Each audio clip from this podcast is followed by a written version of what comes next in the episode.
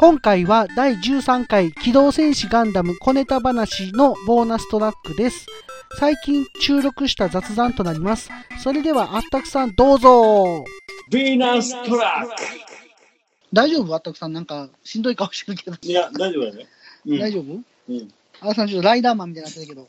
あ、ライダーマンな。ライダーマンになってるけど。懐かしいな。半分、こう、こっから下出てくるやつ。なんか前の人と口違うみたいな。うんいや、だいたいひげ濃か、こんなひげ濃かったっけはい。俺、ライダーマンでも生で見て、生っていうか、その、本当のあれ見てないと思僕も見てないんじゃないかな。うんうん。う。ここの間何やったかな？えーっと、ガンプラジオさん聞いてたら、はいはウルトラマンレオ？あ、あなんか言ってましたね。うん、そうそう。今回なんかゼロやったっけ？ゼロそのレオに出てくるセブンガーとかさ、はいはいはああんな系のやつがレオに出てましたよとかい。ね言ってたけど、俺ましたね。レレオテレビでやってたの見たことない。僕、レオは見てたかもしれない、子供の頃。覚えてないですけど、ね。いつやってたの？そうその思いっきり世代のはずやねんけどな。はいはいあはあ。レオはテレビで見たことがなくて、い。はい。見たことあるのは、ウルトラマン帰ってきたウルトラマンセブン太郎。ああ、太郎やぐらな。ああうん。太郎はよう見てたんやけどな、うん最初太郎って、じゃあごめん、エースもや。ああ、えウルトラマンえですね。エースってあの二北斗と南人がね、そうそうそうそうそうそう、変フュージョンみたいなやつ。フュージョンみたいな感じのやつですね。フュージョンみたいなでもやつで。最後の方一人になるんですよね、確か。そうそうそうそう。いなくなっちゃうんですよね、なんか。うん、ミネムちゃんおらへんよな。あの、星に帰っちゃって、多分あれ大人の事情やと思う。大人の事情ですよね、どう考えても。多分ね。あの、キレンジャーが途中、2代目キレンジャーに変わったのもあれ大人の事情やとそうで思うすね。うんあの、2号ライダーも大人の事情ですよね。ああ、そうそうそうあの、撮影で怪我して、しゃあないから、一文字隼人が来たんで。あれ、あの、この間見直してたらめちゃめちゃ早いタイミングで、本郷武史から一文字隼人に変わってた。あ、そうなんですか。多分十何話、十何話で。うあ、ん、そうですか。早々と怪我しはったんですね、ほんじゃ結あ構。、そうなんや、あれ。うん、怪我したって聞いてます。あの、アマプラで見えるんですかね、今、仮面ライダーって。一時見れた。あ、今はないんですか？どうやろ見る？いや、なんかね、最近ね、あの、そのウルトラマン Z って話あったじゃないですか。はいはいはいはい。あれ、アマプラで見れるんですよ。そう、見れる見れる。ちょっと見てたみたいなと。あ、見ました？面白かったですよ。うん、この間見て、うん、なまあまあ、あの、何やったっけ、えっ、と、ご賞は願います、みたいなやつ。ウルトラマンが、おそらくやけど、M78 星雲からやってきて、はい。で、地球の言葉を喋んねんけど、やっぱりこう、100%地球の言葉を理解しきれてないから、ああ、うん、あの、言葉が、あの、はいめちゃくちゃええ加減な言葉使わん。ええそうなんですか、うんええ加減。そうそちょっと見たいな、見よう。う。うん。面白いよ。なるほど。それなりに、あそういう系のウルトラマンなんやな、みたいな。へえ、うん。あもうぜひちょっと見てみたいですね。まあ、ぜひ見てください。仮面ライダーはね、ああ、もうほぼほぼ見れる。なんかほぼほぼ、見れる初代はないですね、でも。あ、ないね。初代はないですね。ディケイドとか。はありますけどね。平成ライダーですね。平成ラ平成系イダーは見える。平成系やね。仮面ライダーダブルとかも見てる。ああ、いいやつだ。仮面ライダーチップスとか、ああ、あ幼少の頃欲しかったけどな。はいはいはい。うん。僕らの時はそれがやっぱビックリマンなのかな？仮面ライダーチップまあ、ス。野球チップスはあったけどね。ああ、野球チップスあったね。あったあった。ごめん、そしたはいら音入れる。そうじゃなくソーシャルディスタンスですね。いやいやいやいや。最近でもあの、飛沫感染、飛沫感染言うて、ゴーグルして、立ててってやってるじゃないですか。うん。で、僕昨日桜通信がアップされてたんで聞いてたら、うん。桜さんが、今まで飛沫かかってたってことですよねって言ってたんが、すごく爆笑しました。ってことは、あのアイドルの握手会の時に濃厚接触をしてるってことですよねってうん言ってたんが超面白かった。桜通信って何？桜通信っていうのはポッドキャストであって、もともと僕、ポッドキャスト聞き始めたきっかけが桜通信なんです。うん。はい。桜剛さんと山本さんって方がやられてて、うん。あの、すごく面白いポッドキャストですね。ね。はい。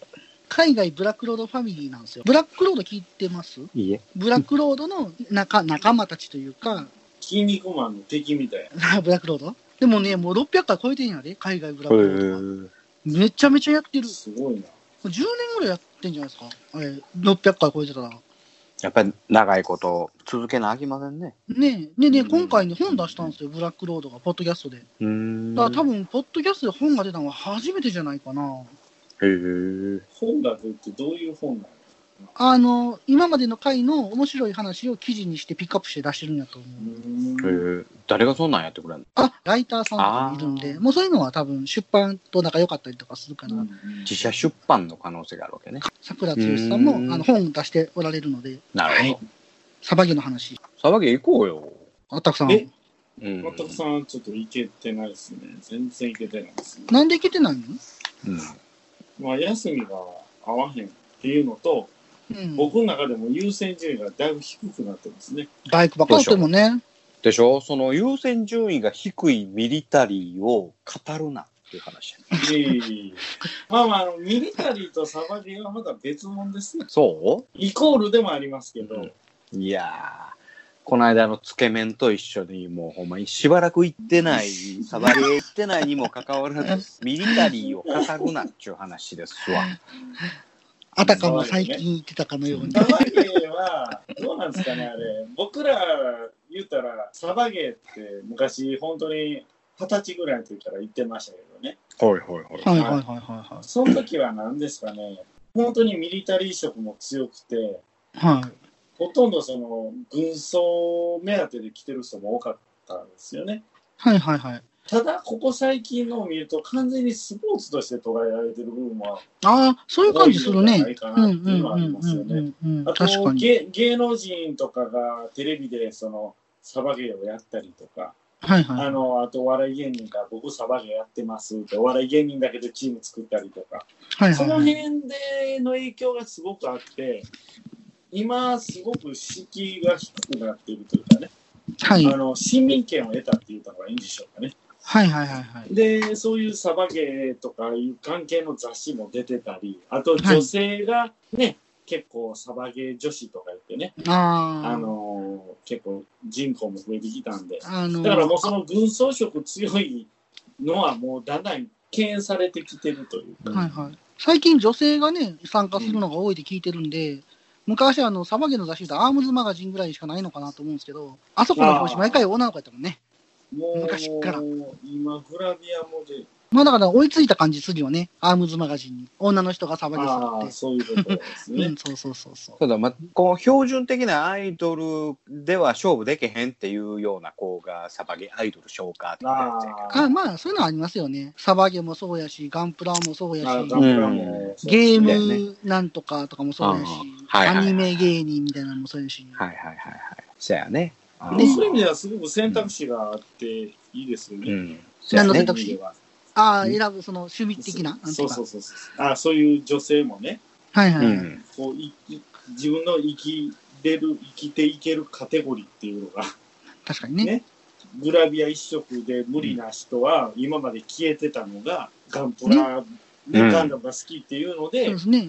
生き残っていけるわけじゃないですか。そうですね。ちょっと際どい格好でガンプラ作るだけの動画が問題になったりとかはしてましたけど、ああ、YouTuber でおるね。ほ なんか。ね、顔は出さないけど。本当にね、はいはいはいはいあの、むちゃむちゃうまいウェザリング作ったおっさんのプラモが100ぐらいのいいねで、ね、おっぱいアップでどっちがメインやねんっていう、あの、勝ち組が300いいねとかいくの、これどう、どういうことですか、これ？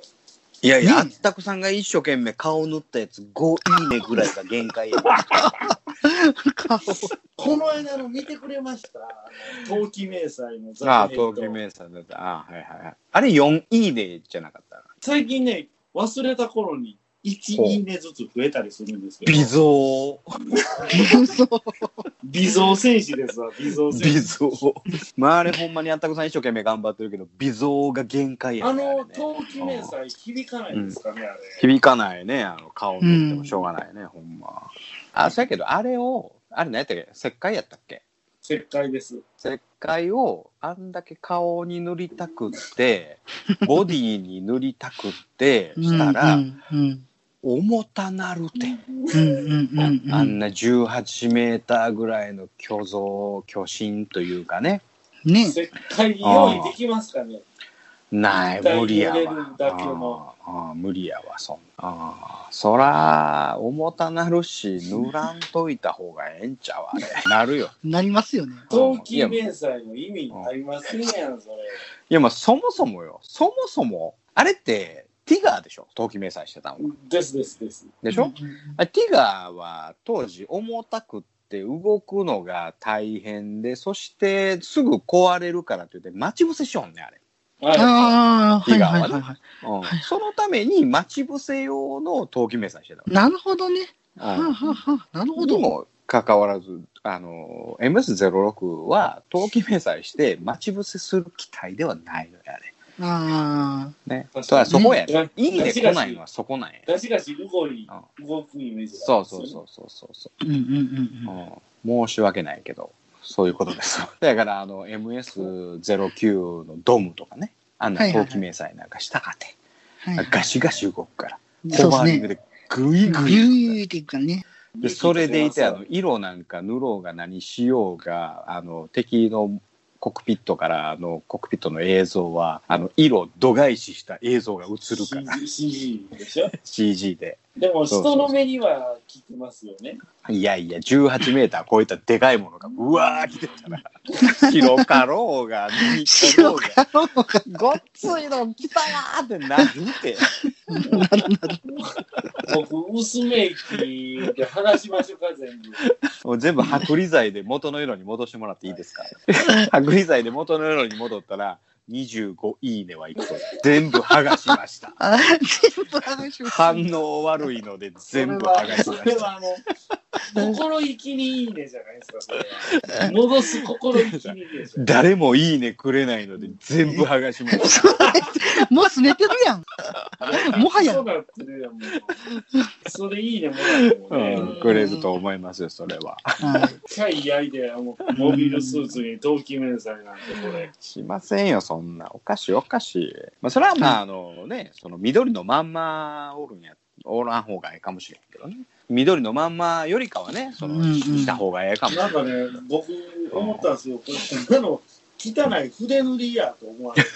ああ、なるほどね。可能性筆目あるな。、筆目出まくりの、ね、下地透けてる筆目出まくりの筆塗りや思われてるんやろうかな。うんあそれはちょっと言い言い訳しといた方がいいんちゃう？それ。はいあの下地のこと考えんと筆で塗ってしまいました。ごめんなさい。ツイッターにアップするなって言われる。だよね。なんか、まあでも、あの意地悪なこと言う、DM で送ってくる人おるね、そうやけど。ああ。あ、いるんですかうん。俺らも、僕の時には送ってこないけどね。僕もまだ、そんなアホみたいにバズってないから送ってくれへんけうど、んそれなりにバズった人はやっぱりね、言うてくるみたい。うん。あの、その、あれですもんね、女の子もそうでしたもんね、DM 来て、多分、あうんあそういう話になったんですよね。そうそう。なんかあえて潰してる人いますもんね。こんなに来ましたみたいはいはい。ああ、そうやね。ただ言うたはる人おるけど。いちいち言われたことを言ってること自体が僕はもうなんかしょうもないなって思う。じゃあ、あんな無視したんやのよね。本当にじゃないのにって思う。んあの、プロペインターの人かってそれで一時ね、悩んでたりとかしてたもんね。な。ああ。ああ、だから、そんなん無視無実際。たら、でもどうなるかですよね。うんだよな。まあ、あったくさんに、今度は俺が、あの、誹謗中傷の DM を送っとくから。何のために？放送自体は僕も誹謗中傷を受けてますけどね。放送の中で。よかったらもう。追放何回されました、僕。皆さん、あったくさんのツイッターに誹謗中傷の DM を送ってくいださい。やいやいや、ハッシュタグ、処理があったけど。へこむわ。へ こむわ。はい。あのー、昨日、サバゲー行かはったんですよね。あ、いったいった。はい。どうやった？そこに戻す。あ、そうそうそう。ちょっと聞きたいなと思って。どうぞどうぞ。あ、興味ありますもんね。んあそうだね興味はやったことないけど。ど昨日はんな感じですかね、チームだけの貸し切り戦をしてきましてね。あ、なるほど。うんわきあいあいと。そうそう、和気あいあいと、いろんな、あの、もうね、僕のチームというか、まあ、僕らが作ったチームがね、もう4周年なんですよ。もう4いいですね年やってましてね。ええはいはいはいはい。全部合わしたら、幽霊部員も入れたら多分25から30人ぐらいおるんかな。ああ、はいはいそんはい。ないてます？うんそうそうそうそう。でも実動で言うたら、残念ながら15ぐらいまで、半分、あー50%の稼働率ぐらいな感じかな。はいはいはいはい。うん。で、昨日来てたのは、まあ、それぐらいの人数で、はいはいはい。で、ね、えっ、とね、もうすごいやっぱこうね、みんな上手なの。うーん。上手。僕らの年齢でも、年齢層で言うとやっぱ20代半ばぐらいまでかな。はいが一番多い。はいはいはいはだから僕らも40代の後半やから、い。はいはい。そんな子たちにはもう語れへん。うーん、なるほど。うん上手、上手にね、うんえーやらはるんですけどね。あのね、昨日がね、面白かったんが、えっ、とね、迷彩服って、みんはな、サバゲーやったら着るって思うやないですか。はい。ね、ある程度、その、こなれてくると、迷彩服ってもう着なくなってくるんでね。あ、そうなんですね。うん、もう隠れ、隠れている時間がもったいないみたいな感じでうん。うんうんうんうんううんん。で、走り回って、あの、隠れてるやつをこう、やっつけていくんやけど、はい。ある程度ね、えーっと、それを超えるとまた迷彩服に戻っていくのね。で、迷彩服を着てたら、やっぱりね、これぐらいの時期になると、すごく新緑なので、新緑というか、ああ、周りの緑がそうそうそう、が緑がすごく映えるので、はい。消えるのね。服着てる人があ。あ、はいはいはい。やっぱり見えない。うん、見えない。で、若い子たちはね、あそこに誰かおるっていうのが分かるんだけど、もう我々のもう眼、視力では。視力でももう無理。見えない。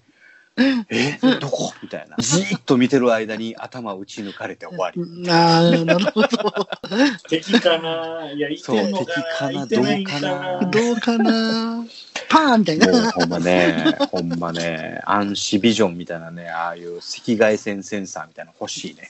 ええああ、もう、もうほんまにわからん。なるほど。うん大体1ゲーム何分ぐらいなんですか？大体ね、長くて15分。?15 分。15ああ、分。うん、そうそう。いい運動やでな。殲滅戦って言って全員敵が死ぬかあるいははいはいフラッグ戦って言っフてラッグ戦ね敵陣地にある、えーフラッグ取って終わる。っていうのがメイン。で、その中でも、うんその、えっ、と、殲滅戦の中でも一回復活しますよと。だからヒットコールをしても、味方陣地に戻ってタッチしたらまた戻って、えあーうん、戦いに参加できるよ。それがはいはい1回死んでもいけるよ、2回死んでもいいよっていうあ、のがあったりとか。陣地に戻ったらまたなんか狙い撃ちされません、そのリスあそういうの、あの、うん、そういうみたいな系も、うん、リスキルみたいなのもあったりとかするけども、うんそれはもう紳士のスポーツ。あ、リスキルやなと思ったら自分はちょっと後ろに下がるはいはいはいと。はい。うん。なるほどね。っていうようなことがあったりとかね。うんで、昨日はまあチームだけやったんで、えっ、と、ちょっと景品出したりとかしてゲームをいいですね。なるほど。うん、非常にね、あの、有意義な、えーうん一日でした。なん朝のかあの10時から。うん。あ、健康的。うん。朝の10時からね、終わったのが5時前ぐらいでね。昨日はちょっと涼しかった感じですかね。この前めっちゃ暑かったけど。むっちゃくちゃ暑くって、夕方ぐらいからちょっと涼しくなったかああ、そんな感じでしたか。ら。うん。えー、よかったのが、まあまあ、あの、チームに参加してまだ一月二月の子がおったりとかする。はいはいはいはい、はい。まあ、あの、うまい人間よりそっから勝っていくみたいな感じね。なるほどねあ、お尻見えてるよ、パチン。まあ、そういうのを繰り返しツッコミすぎだよパチて、ンみたいうまくなっていくんですよね。な。るほどね。だからそういうのがね、上手になっていくとね。うんなるほど。面白い。うんなんかあの、僕昔聞いたナムベキューがすごく楽しそうやな。はいはいはいはいはい。羨ましいな。ナムベキュー。もうあってくさんもベトナム戦争大好きやもんね。ねうん。そうですね。ナムナムしてませんけどね、最う近。ん。うんもうどれぐらいしてないの ?1 年ぐらい？いや、ナムベキューは、去年の11月。ですね。ああ、はいはいはい。10月か11月だったかな。前回はゲーム一切しませんでしたね。そうそうそうそう。しろただ、ベトナム戦争の米軍の格好をして、あのバーベキューしながら、うだうだ、うだうだ。うだうだ言うみたいな。服めっちゃ匂いつくんじゃん。あれ、ベトナム戦争の時って麺かなんかやろ、あれ。そう、コねットン。コットン。麺100%。うん。匂いは大丈夫でした？ああ、そう、全然大丈夫で。大丈夫ですか？うん。次ゲームできたらめっちゃ焼肉の匂いするね。美味しそうな匂い。もう 洗って1週間かけてほ乾かすから。なるほど、なるほど。乾かないですよね、きっとあれね、なあれかなかね。乾けへんわ。乾けへんし。吸う感じする。ああ、すごい水吸うし。重たなるしね。重たなるしね。ほんま洗濯機にジャボンとつけて出したらもう全部の水スーって出てくるんですそれ言い過ぎ。まあでもイメージはそんなんで、ああイメージ色がめっちゃ濃くなる、濡れた瞬間。ああ、水めっちゃ減っめっちゃ重てるんだよ。たなるし、ほんま。まあでも僕がそのあのベトナム戦争、まあ元から好きやったけども、ああいうふうなことするのはもうあったくさんの影響でしてね。ああ、なるほどね。うん、初めて会った時に、あの、サバゲーのフィールドで初めて会った時に、なんや、格好、変な格好しとるやつおるわ。あれ遅れて行ったんで目立ったんですよね。そうそうそうそう。余計にそうそうそうそう。昼から参加してね。うん。はいはいはいはい。たまたま空いてかたのが土井試練さんの席の前やったんですよ。はい、そうそうそうそう。えここいいですか？みたいえうなね。ん。あ、どうぞどうぞ。って言って、ほんで、はいはいあの、めちゃめちゃええの着とるなと。もう、もう完全フル装備やったよね。そうそうそうライトウェイサックまで、はいはいはいね、あれも、あの、背負っててね、あこれ完全本気やな、こいつと思って。あ、あの、あったくさんがそのベトナム戦争の装備買うの流行った時に、僕はふんふんって聞くだけやけど、うん。多分そうやって話できる人ができたから、これは楽しかったんじゃないですか？いや、その時はほんまにね、あの、LINE も交換せえへんかったし、電話番号も交換せえへんかったよああ、その時はね、最初の時はね。うんはいはいはいそうそうそう。そう。ほんで、半年後ぐらいに、あ、その前か、あの、そのショップというか、その、仕切り線を開いてたショップですよね。うん、そこのショップさんに、あの、連絡取りたいって言ってメモだけ渡しといて。ああ、なるほど、なるほど。また半年後に電話かかってきて。はいはいはいでそっからのお付き合いなんでね。まあ、あの、当時、あったくさんはベトナム戦争のやつめっちゃ集めてたけど、誰とも会話することもなく、一人で黙々とやってましたもんね。っと喋ってるだけみたいな。僕になんか。ベトナム戦争の話やたらしてくるみたいな。全然わからへん。やばいやつや、それ。今ああもね。そんなあったくさんは今バイクにしか興味がないから。そうそうそう。あの、子供の頃からそうなんですよ。もう興味のあるやつしかしないんで、はいはいはい。基。本。忍者が興味なら忍者やし、に ゲームに興味ないゲームやし、はいはい。ああ、もうね、もあうワンウ仮面ライダェイですね。ー、ど、どハマりした時も。仮面ライダーばっかりやったね。ああ、じゃあそのあの、ショーケースの中に仮面ライダーいっぱい入ってるもんね。まあ、名残だよね。うんただ、あったくさんすごいのは、興味なくなったらスパーン興味なくなるんですよ。で、撃ったりとかするんですよ。集めたやつ。はいはいはいまはい。あ、まあ、いわゆる賢者タイムのやつですね。すごいよね、そう考えすごいわ。すごい。何が武器、武器庫に入ったやつも全部売んねやろそれ？いやー、ね、いそれや、は、それはなかなか手放したそくはない。れはさすがにね、苦労して手に入れたやつもあるので、はいなるほどね。で、前ちょっとね、なんかちょっとこう、誤解されるようなものを出して、アカウント消されそうになったこと。ありましたね。も。うちょっとかなり慎重に。はあの、ねしょんぼり、しょんぼりしてた。はい。はい。はい。でも、嫁からは最近毎日のように、もうもう出品した、出品したって言われて、でも僕があの、気抜い。てる時に、気抜い。てスマホい。じってる時に、ポンと言ってくるんで、はい。はい。効果ありますね。ってなんですよね。いやいや、まあまあまあまあだよな。スマホいじってる暇があるんやったら仕事してこいっちゅう話やな、ほんね。確かにね。あのスマホいじってんのやったら出品せえと。うん奥さんからしたらねツイッタ、ーをずっとチェックしてますからね。いいね、こうへんかな。どんだけいいね欲しいね。カーンにいいねしかない。何がっかりしてる？自分でいいね、押されへんもんか自作自演やん。な。まあでもね、まあ、興味なくなったらほんまスパーン来るけど、銃がやっぱ好きなんよね。評論家いうぐらいやもんね。いや、やっぱりね、銃はずっと昔から好そうやね。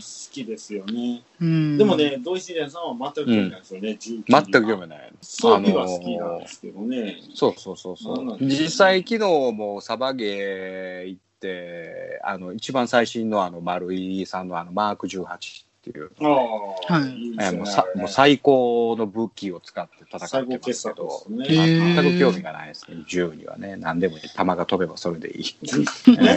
でも、マーク18持ってる人って、うん、結構こだわりあって持ってる人らが多い。はいはいはいはい。えー、興味ないのにマーク18持ってるってなかなかね。選んだ理由はやっぱりあの最新やったから。うんやっぱ使い回しいいんですよ、やっぱり。いいですよね、やっぱりね。え、うんさすがに、ピカさん、M4 カービンって知ってるでしょ？うん、知ってるよ。あの、アメリカの正式わかるわかる。ミラノいや、うんあれの海兵隊版なんです。あ、そうなんだ。そうそうそう。えかえあれはネイビーシリーズやから海軍でしょ。はい。マーク18。うんはい海軍海軍。あの、はい。その前のレールシステムをちょっと変えてるだけで、マーク18っていう名前になってるだけで、へえ。一緒なんですよ。M4 ベースになって。えー、なんかいいね。ちょっとマニアックっすね。短いんです聞いたら。らバレルが宙に浮いとるんですよね。なんかそれ聞いたことあるの？かあったくさんに聞いたんかな？ああ、僕、多分僕からしか表ないですよ。そうやな。そういう話ないもんね。なんか聞いたことあるわ。特殊部隊、特殊部隊はもうマーク18かへー416 シリーズですよね。あビンラディン大使はあの416シリーズですよね。ああ、そうなんですか。へえ。え僕はあの、あったくさんがローンサバイバーやったっけ？のはい銃を欲しいんですって言って、ショップの人の店員さんをめちゃめちゃ困らせる事件がめっちゃ思い出しました。めっちゃ困ってるって思ったもん、後ろで見てて。本当にね、相手されない。うん。何言うとんこいつぐらいの勢いやったな、はいあれな。え自分でせえよみたいな。おお金もない。あれを思い出しました。でもそんなね、情熱はね、今、あったくさんにはないんですよ。まあ、バイクですもんね。はい。ディアゴスティーニ買うぐらいですもんね。いや、うんディアゴスティーニのおかげでバイクにも影響が出てますからね。なんなんすね。ね。ディアゴスティーニを途中で諦めるぐらいの何かね、心のあの持ち方があったらいいんですけどね。うんそうですね。ええええもうディアゴスティーンの存在自体がもう折れそうになってますけどね。ここもはや折れかけてますけどね。ええ70分の40しか買うてません。それがまだまだ90いくつ、いくつまでいくんですかそうね。ですね。まあ重さで言うと4.5キロのうちのまだ1キロ半ぐらいしかいや、あの、エンジン、フレーム完成したんですよ。ほうはいはね。で、めちゃめちゃ重たいんですよ、もうすでに。ほんで、フレームにエンジンをつけて、いはい。はい。マフラーとかラジエーターとかをつけた段階で、はいはいはい。えー直立しなくなったんですね。ああ、はいはいは。はいい。で、倒れちゃうそこにステップやらをつけるんですけど、うんうんうんちょっと聞いてください。なぜステップがプラスチックなんですか？その金額多いのに？金属パーツ対応してますよね。ステップって一番力のかかるとこですよそうやね。重さかかりそうやもんね。プラスチックなんですよ。だからうん今、保管に困るんです、保管の方法が。はいはい。タイヤがまだ前後つけてない状態で、あと、エンジン、ダイキャスト製なんで、はい。もう、あの、部品が自立しない時点で、部品つけるの、左手プルプルプルプルするんですよ。左手プルプルプルプルしながら部品つけるっていうね、ちゃんとした整備工場みたいなのいりますわ。うんエンジンスタンドみたいそこまでね。ほんまやね。いやそこなんかエンジンつるやついいねな。そうそうそうそう。あの、いります。はいはいはい。いや、か重いから、そうそうなるんですよ。